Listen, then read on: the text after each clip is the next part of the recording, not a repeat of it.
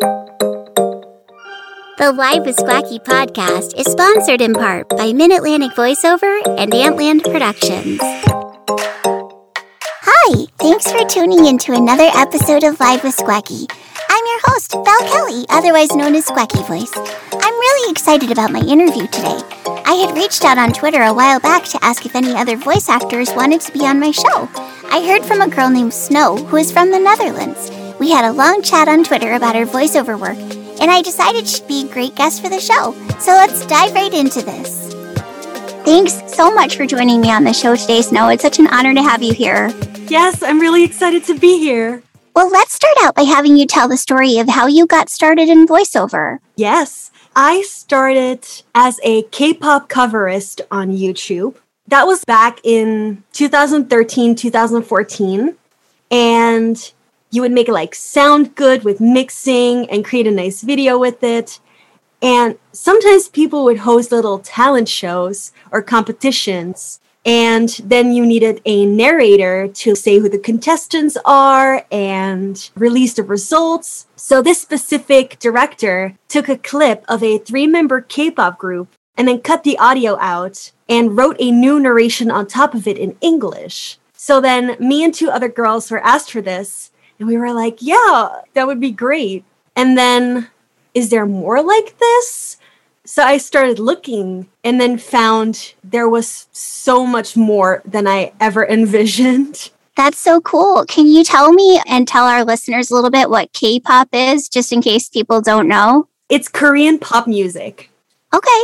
That's an awesome start. So you kind of got your start on YouTube then. And mm-hmm. since then, you've been studying a bit more and trying to get into more actual voiceover work itself? Yeah. So after that, I started looking on forums, casting call club, behind the voice actors, and like see what kind of projects there were on that. And I still use Casting Call Club to this day. That's great. And have you found some work that way? I did, yeah. Most of it I still do for free. Mm-hmm. But whenever I do find something that is paid, I will just give it a try. And if it doesn't happen, it doesn't happen. But right, that's a good. That's definitely a good attitude to have about it for sure. Because it's it's like you're gonna do so many auditions, and the more experience you have, the better you'll get, and so you'll just start booking more and more work. So that's great. That's really exciting. So I wanted to talk about this. You had mentioned to me in our conversation on Twitter that you have autism. Can you talk about how that's affected your life and voiceover career in both positive and maybe negative ways as well? Absolutely. So, one thing that's very positive to me is how the voiceover community is so accepting of people with autism. Everyone is so curious and willing to learn which makes me really happy. Like every single director has asked me like is there anything I can provide you? Is there anything I can do for you? You can always talk to me, which is so heartwarming. The biggest struggles for me personally, not everyone struggles with the same things when they have autism, but for me it's independence since I do have to manage all the projects by myself. Mm-hmm uh, it makes scheduling extremely difficult. Like following a calendar is extremely difficult for me. Setting like alarms for whenever I need to record. And another negative thing that is very necessary actually when you're a voice actor is social interactions with people.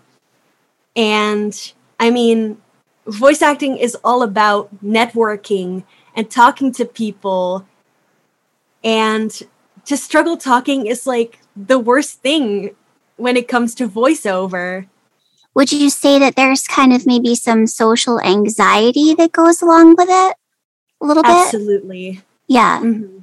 a lot of young people especially have trouble with social anxiety these days and i think it's something that really needs to be addressed and and kind of dealt with. You know what I mean? Because we're in such a weird social environment right now with COVID and all the stuff that has really just, I feel like, almost made it worse. You know what I mean? Because we're kind of, especially now with having to have your own home studio and things like that for voiceover you don't really get to go into studios as much as you used to and things like that so now you you have to make an extra effort almost to go to networking events and to put yourself out there and i know that that can be hard for not just you but a lot of people because it it's just you really have to kind of force yourself to and not everybody can just like pick up and go like today I'm not going to be struggling with social anxiety. You know what I mean?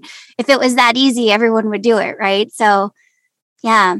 What are some ways that you try to cope with that? I always let the director know. That's like my first thing, whoever I'm working with, even if it's like a voiceover class or a project that I'm either directing or in. I'm just like, hey, this is what's going on. And most of the times, they will even ask me, like, if there's a meeting, they ask me if I specifically want to be a part of the call or if they can just like sum up what they've talked about in the meeting and then they just send it to me in a document, which has been so helpful. Oh, that's great. That's really nice. Yeah, the voiceover community is so accepting and so willing to help I think it's just really the nicest group of people. So I'm glad that you've had that experience with it and that it hasn't, and, and that it's been more positive than negative. I'm really happy for that. That's good. Me too. So let's talk about Discord for a minute. You're going to laugh because I have a Discord, but I really don't know how or what to use it for. I'd say there's a bit of a generational gap there when it comes to this.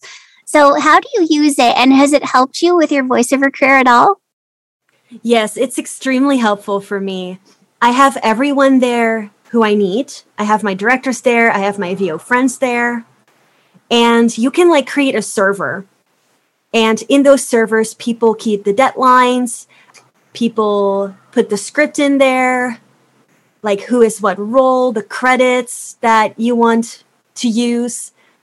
And it's also just a really nice hangout and chill place, which has been such a help, like, especially in this time. You can just like join a call with your friends and chat and not feel lonely. Everyone like has the same interests. So it's super nice.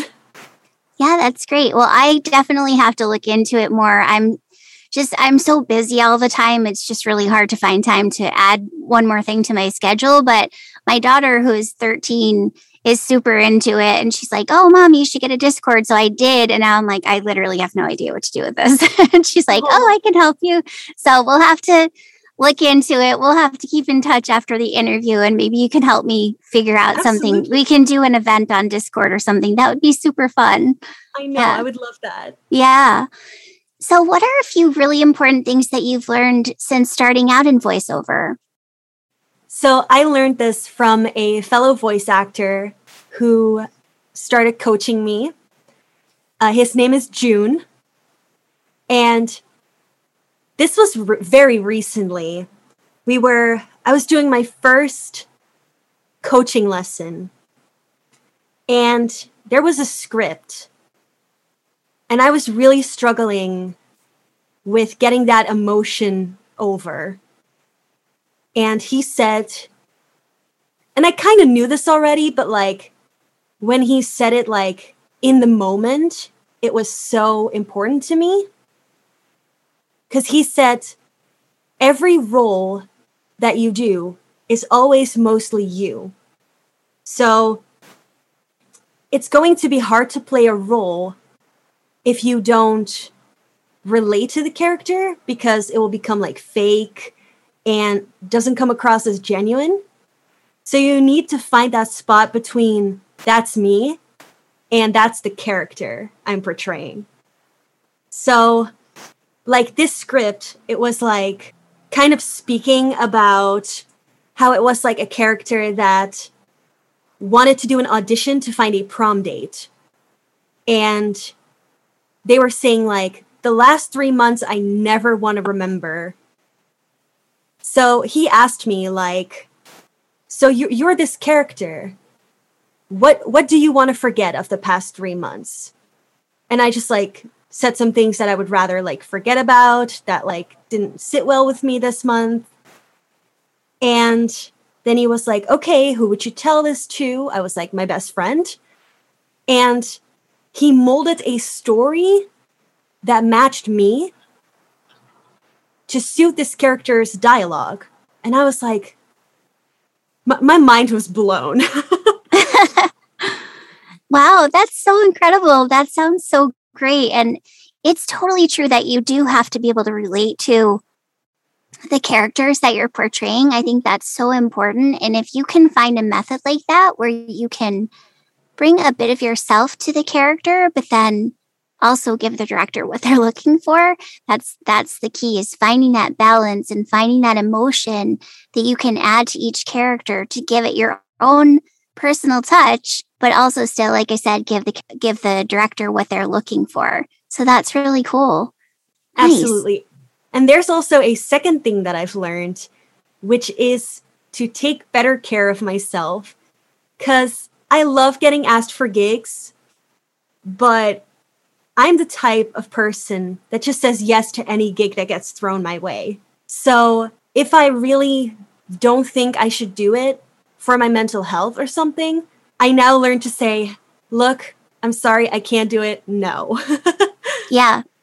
That that's extremely important. I'm not good at doing that either. I'm like, sure, I'll do it. and that's that's how I get into situations where I'm like, oh, I feel completely overwhelmed with all the things I have to do.